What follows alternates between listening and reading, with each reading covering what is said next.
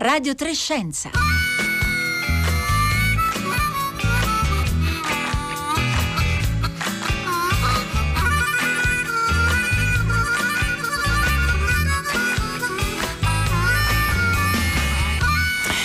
Pochi secondi prima delle 11.31, un buongiorno da Elisabetta Tola, ben ritrovati a Radio Trescenza in onda oggi dagli studi RAI di Bologna. Un saluto anche a tutte le ascoltatrici, tutti gli ascoltatori che ci seguono in streaming o in podcast e che quindi scaricano le nostre puntate dal sito o con l'app RAI Play Radio.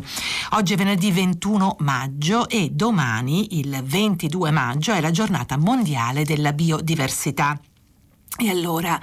qui a Radio Trescenza abbiamo deciso di eh, raccontarla e di eh, ragionare sulla biodiversità da alcuni punti di vista, a volte meno noti, meno considerati, in particolare sotto il punto di vista della diffusione di eh, piante, animali alieni, specie cosiddette appunto aliene e addirittura talvolta invasive. Vedremo eh, di cosa si tratta, il loro impatto economico, la, la loro gestione poi al tempo stesso però anche eh, la eh, permanenza dei comportamenti scorretti da parte di, di, molti di noi che alimentano commerci illegali di specie, di specie a rischio. Allora vi chiediamo di eh, raccontarci se nel vostro giardino, nel parco sotto casa, dalle parti dei luoghi dove andate a fare una passeggiata, avete notato la diffusione negli ultimi anni di specie che prima non c'erano, appunto piante o animali che eh, arrivano da un'altra parte, che possono essere considerate aliene. Potete raccontarcelo al 335 56 34 296 via sms o via whatsapp oppure sui nostri social Facebook e Twitter dove siamo presenti come Radio Trescenza con il 3 in cifra.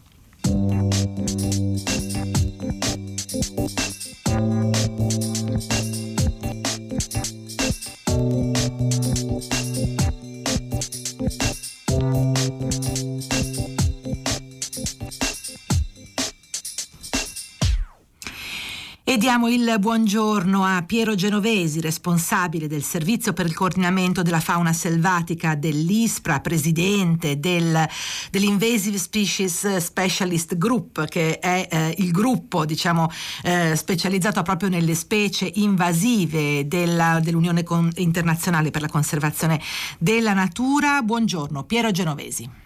Buongiorno alle ascoltatrici e agli ascoltatori, grazie dell'invito. E grazie a lei per essere qui con noi oggi perché eh, appunto eh, vogliamo un po' addentrarci in questo problema, perché possiamo definirlo così, Piero Genovesi, un problema, quello delle specie aliene. Iniziamo a dare una definizione più corretta di quanto possa avere dato io nell'introduzione. Cosa sono le specie aliene quando parliamo di, di piante e animali? Sono le specie che l'uomo trasporta da un capo all'altro del mondo, quindi c'è sempre un ruolo diretto dell'uomo. Le trasportiamo a volte intenzionalmente, pensiamo alle piante ornamentali che importiamo, a volte accidentalmente, come succede con i ratti o con i semi che trasportiamo accidentalmente, con le merci o con i nostri bagagli, però è sempre l'uomo a trasportare queste specie. E questo è il primo punto, cioè diciamo noi giochiamo un ruolo importante nella diffusione ovviamente de- delle piante animali da un areale all'altro, da un ecosistema all'altro, cioè siamo attivamente coinvolti e responsabili. Ecco,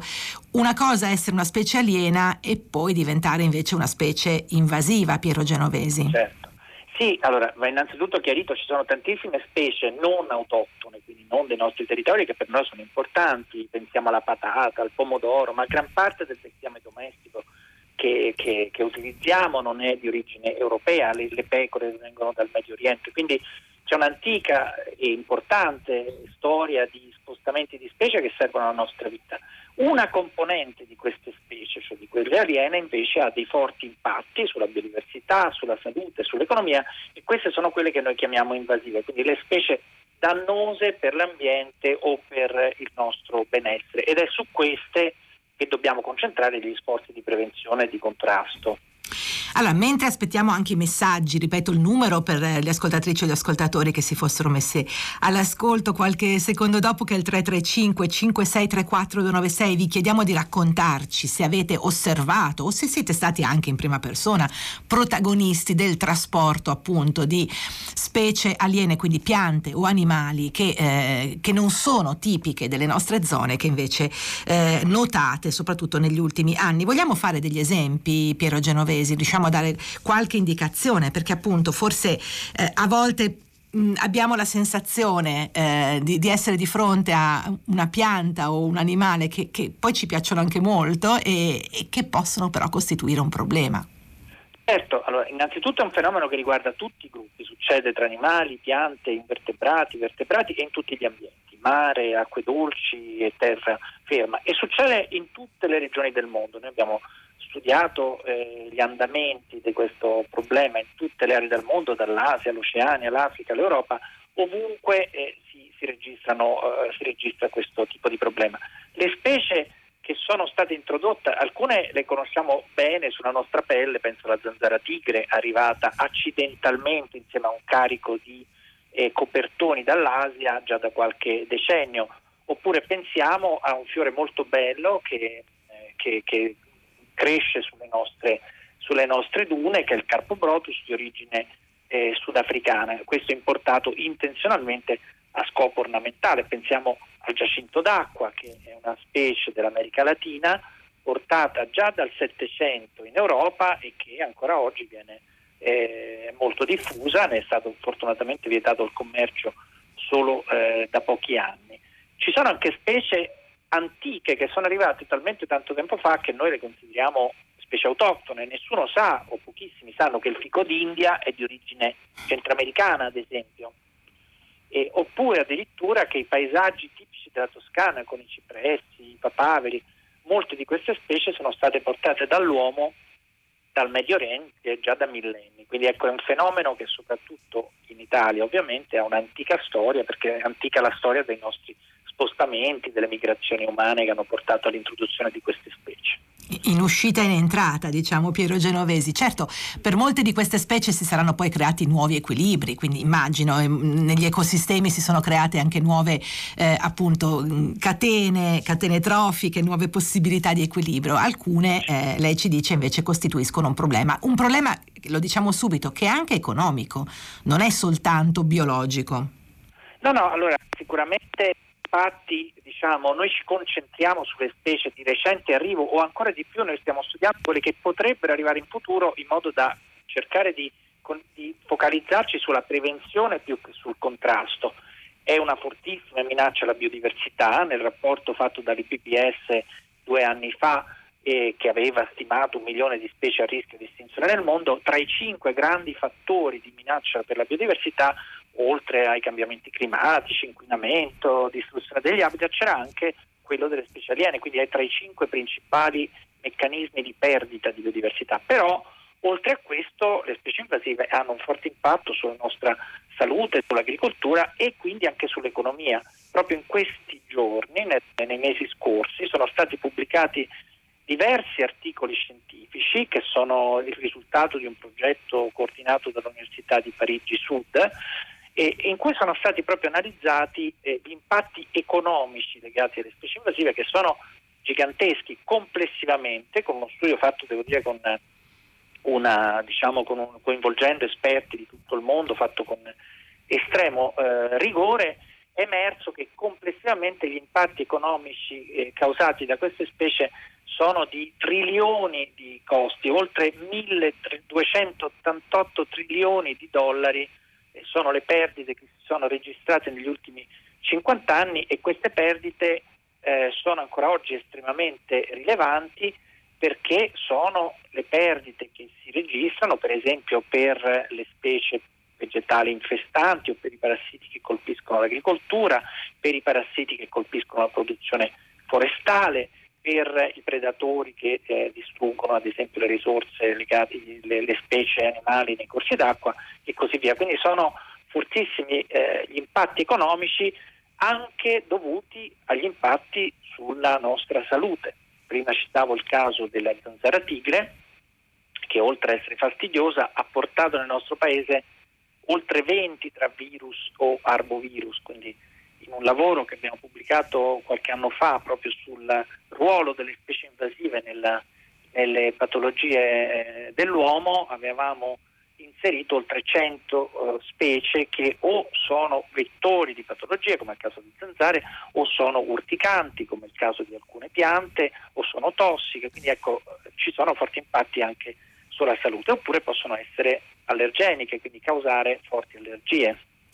E quindi impatti eh, tanti e, e, diversi appunto che, che, si traducono, si traducono anche in un impatto economico importante. Stanno arrivando moltissimi messaggi, Piero Genovesi, al 335 5634 296. Allora ne leggo alcuni, abbiamo chiesto alle ascoltatrici e agli ascoltatori di segnalarci se loro hanno notato appunto dei cambiamenti, delle specie che sono arrivate. Allora, colonie di pappagalli che popolano gli alberi del Parco delle Cascine di Firenze, alieni o emigrati, così un'ascoltatrice o ascoltatore. Ehm, ma, mm, in zona, ah, ecco, Elena dice macroscopico, stormi di pappagallini verde brillante, soprattutto nei giorni della merla in zona Bologna, questa è Elena. Poi eh, c'è un'ascoltatrice o, o ascoltatore che ci dice da noi a Lucca sono arrivate da un paio di anni le cimici asiatiche, molto più numerose invadenti delle autoctone. Di nuovo i pappagalli verdi, Roberta, nella pineta di Castelfusano e tante altre zone, parchi romani che pullano appunto da tempo di pappagalli verdi e queste, questo dei pappagalli verdi lo segnalano in molti, Piero Genovesi. È, è un tema questo, questa è una specie certo. aliena. Ecco. Sono, in realtà sono due specie quelle più frequenti, sono il, il parrocchetto dal collare e il parrocchetto monaco, soprattutto il parrocchetto al collare è quello più diffuso questo è arrivato intenzionalmente, sono animali che sono fuggiti dalle gabbiette dove li tenevamo e si sono diffusi in tantissime città d'Europa e ora si stanno espandendo anche al di fuori delle città e ci sono aree d'Europa o del Medio Oriente, penso ad esempio a Israele, dove si stanno registrando fortissimi impatti sull'agricoltura dovuti a questi stormi di, di pappagalli e poi in Italia sono stati studiati gli effetti su alcune specie di uccelli autoctoni perché eh, queste specie possono scalzare dai nidi specie autoctone, per competizione dei siti di nidificazione, quindi avere, un impatto su specie autoctone. Ma caso, l'altro caso citato da, da, dagli ascoltatori, quello della cimice asiatica, è proprio uno di quegli esempi degli Abbiamo, abbiamo, perso il collegamento con Piero Genovesi fi, eh, mentre lo eh, recuperiamo. Leggo un altro po' dei vostri messaggi, ne stanno arrivando davvero tanti, non riusciremo a leggerli tutti, ma li pubblichiamo tutti sul sito di Radio 3. Allora eh, Giovanni ci dice carissima Radio 3, abito in Brianza, da anni noto che nei nostri giardini ci sono sempre meno insetti, non uso assolutamente veleni per tenerli lontani, anche perché li sento amici. Giovanni segnala un problema che è stato più volte trattato, diciamo anche con, con numerose inchieste questi articoli il calo complessivo del numero di insetti e eh, Piero Genovesi abbiamo ristabilito, ecco. ecco, abbiamo ristabilito il collegamento, stavamo parlando della cimice asiatica. Sì, la cimice asiatica che è arrivata invece accidentalmente, nessuno smette a trasportare volontariamente cimici grigiastre, però oltre a essere molto fastidiosa in, in diverse zone del mondo, in Italia, ha provocato enormi danni all'agricoltura. Due anni fa in, nel nord d'Italia sono stati registrati oltre 300 milioni di euro di danni perché danneggia la produzione di frutta, per esempio ha avuto degli impatti veramente enormi nel Modenese, nell'area di Reggio Emilia, tra l'altro costringendo gli agricoltori a tornare a utilizzare grandi quantità di, eh, di, di biocidi, di pesticidi, perché eh, le tecniche tradizionali di agricoltura biologica non, non erano più eh, possibili con questo nuovo arrivo. Quindi è uno degli esempi nei quali appunto le specie invasive possono avere forti impatti economici. È un doppio danno, diciamo, anche proprio nel, nel forzare un certo tipo poi di, eh, di, di, scelte anche agricole rispetto ad altre. Ancora molti eh, esempi, Emi, eh, Emilia, no, eh, un'ascoltatrice o ascoltatore ci dice mia mamma prende sempre le felci dai boschi del Trentino, tenta di farle sopravvivere in Emilia. Poi c'è chi ci dice che eh, nel lago di Caldonazzo, questa è Maria, eh, a Trento, ci sono sempre più tartarughe, ne ho contate anche 30 su vari rami che affiorano dal lago solo su una piccola riva. Insomma, in molti ci segnalano appunto eh, diciamo, cambiamenti nel, nel panorama di piante e animali, ma c'è chi ci dice anche non è corretto dire che anche il pomodoro, il fagiolino, la melanzana, in quanto introdotti da mezzo mondo di distanza, abbiano comunque devastato la flora locale? O la differenza è che li riteniamo utili a noi? Eh, Piero Genovesi, in, in, fondo ci sono effettivamente, lei lo citava, piante, certo. animali che abbiamo introdotto per nostra utilità. Hanno avuto certo. anche queste un impatto quando sono arrivate? Ma diciamo, fortunatamente molte delle specie portate non hanno impatti particolarmente visibili o in alcuni casi non hanno proprio impatto. Molte delle piante agricole di interesse agricolo non escono dai campi coltivati, non si insediano in natura e quindi non hanno effetti sugli ambienti naturali. Quindi ripeto, insomma, quello su cui concordiamo, sia eh, noi che studiamo questo fenomeno, sia il, chi poi deve decidere, quindi i politici e chi ci mette le risorse, è che è necessario concentrarsi sulle specie che spesso sono una proporzione abbastanza limitata, al 10-15%, che hanno impatti, che hanno la possibilità di insediarsi in natura e, e che eh, possono espandersi e possono causare impatti. Quindi noi prima di regolamentare una specie aliena vengono analizzate proprio questi, questi aspetti, ovvero le probabilità che possa insediarsi e causare impatti indesiderati. Quindi molte delle specie, penso, ho citato il cipresso, ho citato appunto il pomodoro, così via, non hanno avuto eh, impatti sull'ambiente. Altre, penso al fico d'India, che anche per noi è una specie molto eh, amica, è, un elemento dei paesaggi del sud Italia caratteristico, però in alcune zone, per esempio insulari, l'espansione del fico d'India ha provocato forti impatti, quindi ecco, in alcuni casi anche eh, piante o animali che conosciamo bene possono avere effetti negativi, però è su quelle che hanno effetti negativi che dobbiamo azione. Ci sono anche molti messaggi che segnalano la diffusione dell'ailanto o ailantus eh. e, e, come problema appunto di eh, forte, eh, forte, invasività. Piero Genovesi, cosa si può fare? Eh, eh, proviamo a dare un, un, elemento. Qual è, lei avete prodotto anche all'interno di un progetto LIFE che è Alien Species Awareness Program, quindi un, un, un progetto proprio che punta al creare anche consapevolezza su, su questo problema. Eh, avete creato dei codici di condotta per diverse categorie Italia, com'è che, che si può eh, reagire? Sì, il progetto Life ASAP, devo dire, è stato finanziato dall'Unione Europea proprio per cambiare i comportamenti delle persone, perché il fatto che queste specie arrivino a causa del, delle nostre attività vuole anche dire che non è un fenomeno naturale, l'unico modo per contrastarlo efficacemente è avere comportamenti più attenti, più responsabili su questa specifica materia. Quindi il progetto era finalizzato ad aumentare da un lato la consapevolezza degli italiani, quindi far conoscere un, fenomeno che è molto poco conosciuto ancora oggi, ma anche nel mondo accademico non è troppo conosciuto, e poi suggerire delle forme di comportamento più responsabili. Faccio un esempio, abbiamo citato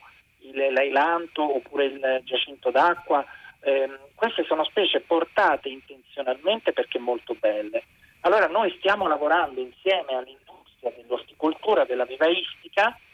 per promuovere una, un utilizzo di piante ornamentali il più possibile concentrato su specie autoctone. Noi abbiamo la fortuna nel Mediterraneo di avere tantissime piante bellissime, quindi dove possibile meglio usare specie autoctone originarie dei nostri territori piuttosto che specie tropicali esotiche. Esatto. E comunque meglio sempre evitare, vanno assolutamente evitate le specie invasive. Lo stesso succede con gli animali d'affezione. Proprio in questi giorni abbiamo fatto un, un, un incontro europeo, ma anche con, con, un focus italiano che ha coinvolto anche animalisti, la, la LAV, esperti, ehm, regioni, ministero, con il quale cerchiamo di eh, promuovere, tra l'altro, eh, ehm, la, la, l'utilizzo e il commercio di animali d'affezione che siano a basso rischio e, e, possibilmente non invasivi e non esotici, questo anche per il loro benessere. E, que- e su questo Piero Genovesi ovviamente le, le, chiedo di rimanere con noi, ma vorrei eh, assieme a lei salutare Rudy Bressa, giornalista ambientale, che è autore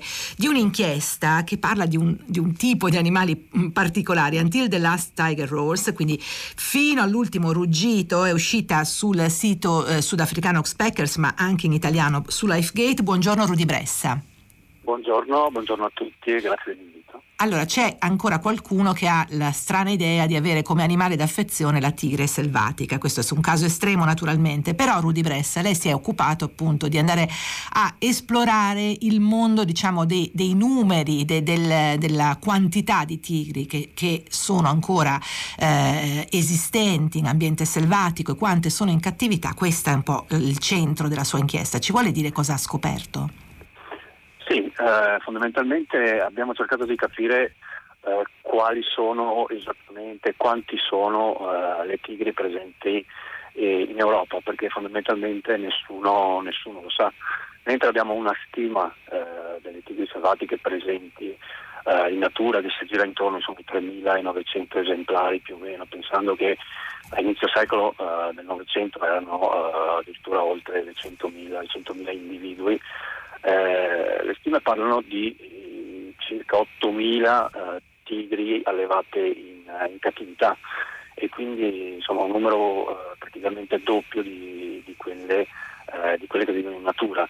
E ciò che insomma, ci ha fatto riflettere era il fatto che in Europa praticamente secondo l'ultimo rapporto di Forpose pubblicato nel 2020 che è una NGO che si occupa proprio di conservazione eh, come eh, i vari stati europei non sapessero eh, il numero esatto di tigri eh, presenti nei propri, eh, nei propri, confini nazionali. E, e, quindi siamo chiesti nella nostra squadra di, di, di, di ricerca ci siamo focalizzati su due paesi in particolare, sulla Francia e sull'Italia e per la prima volta uh, abbiamo i numeri ufficiali di, di quanti tigri eh, ci sono in Italia, eh, perché abbiamo collaborato con il Ministero dell'Ambiente, oggi di, della transizione ecologica e con il nucleo eh, forestale di Carabinieri. E, insomma, e in totale, ecco, in totale sare, dovrebbero essere 161 tra eh, le strutture zoologiche accreditate e quelle eh, e invece eh, le altre presenti insomma, nei circhi o negli spettacoli itineranti, però eh, questo numero non coincide con, probabilmente con la realtà, perché secondo altre fonti eh, che, hanno, che, abbiamo contattato, soprattutto insomma, la LAV, eh, i numeri sono, hanno una discrepanza di quasi un, un centinaio, quindi dovrebbero essere molte, molte, di più. Quindi ci sono delle tigre che scompaiono, diciamo così, ai censimenti ufficiali. Rudy Bressa, il punto è che la tigre è una specie altamente protetta, quindi è, è lecito immaginare, voi lo, lo, dite molto esplicitamente nel, nel, vostro testo, che esista un, un commercio eh, illegale di questi animali.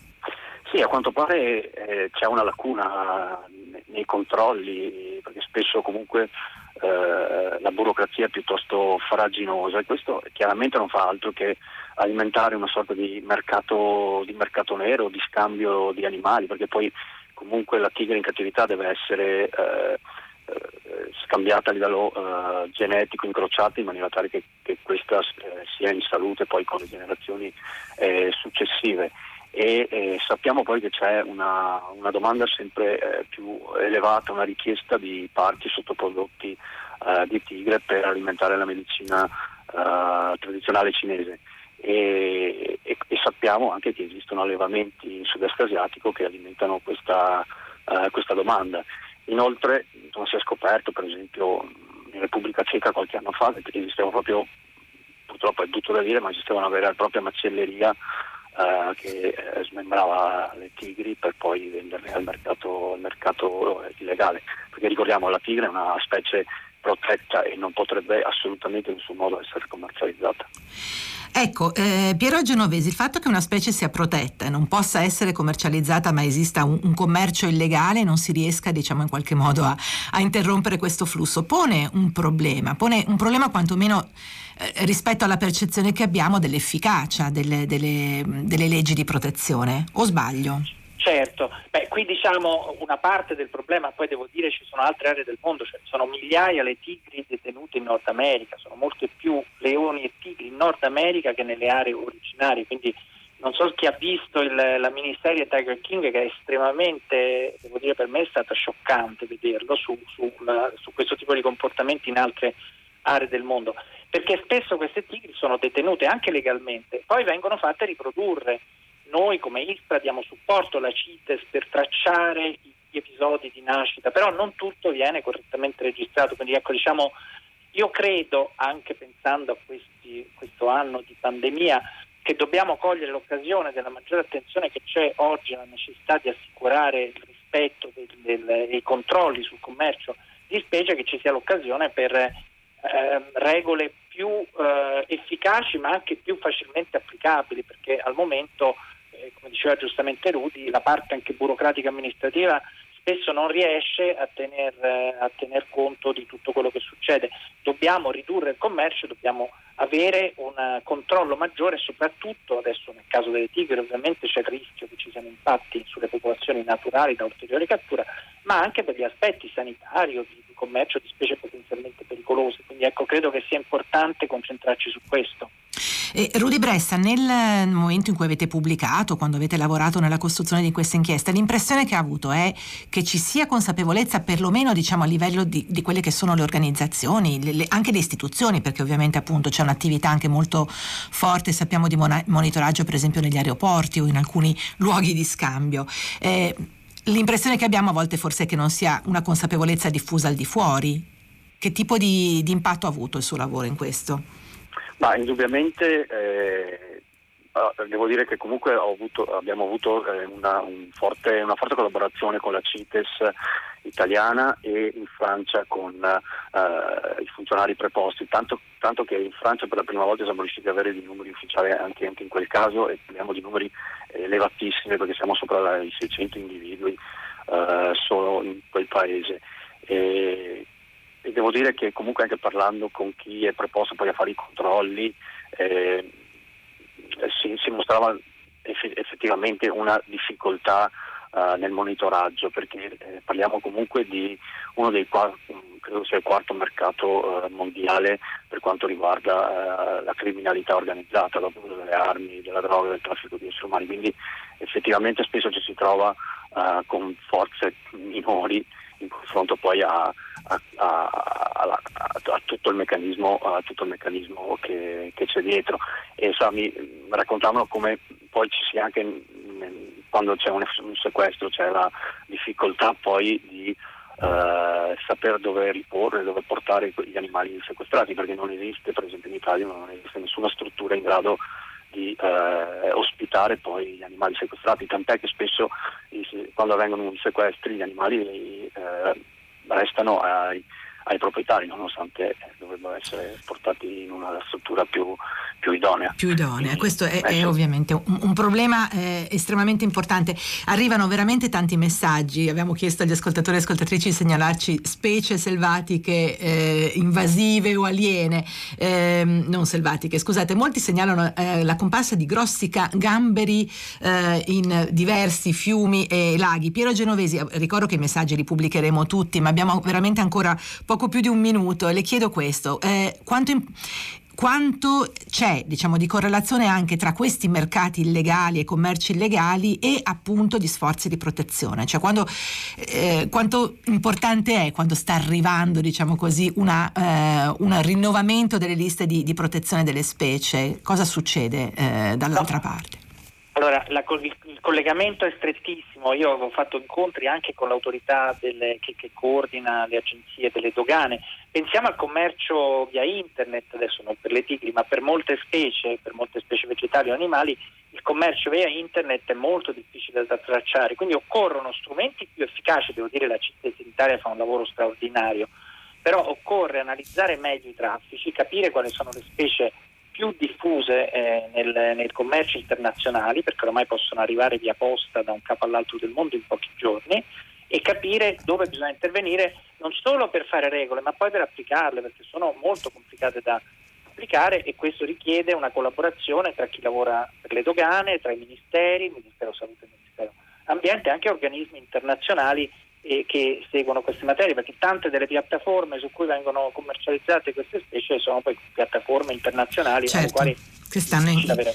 in, altri paesi. Allora, eh, consapevolezza e conoscenza naturalmente del problema sia delle specie aliene potenzialmente invasive, tanto più ancora delle specie protette che non dovrebbero essere commercializzate. Noi ringraziamo Piero Genovesi e Rudy Bressa per essere stati con noi oggi e averci aiutato a raccontare questi aspetti anche in prospettiva della giornata giornata mondiale della biodiversità che sarà domani. Noi siamo giunti alla fine di questa settimana, questa puntata e questa settimana di Radio Trescenza. Ve lo ricordo, un programma ideato da Rossella Panarese, curato da Marco Motta. Oggi in redazione Francesca Buoninconti e Roberta Fulci, alla consola Roma Marco Azzori e a Bologna Diego Gualandi, in regia Anna Maria Giordano ed Elisabetta Tola. Una buona giornata a tutti e ora il microfono al concerto del mattino.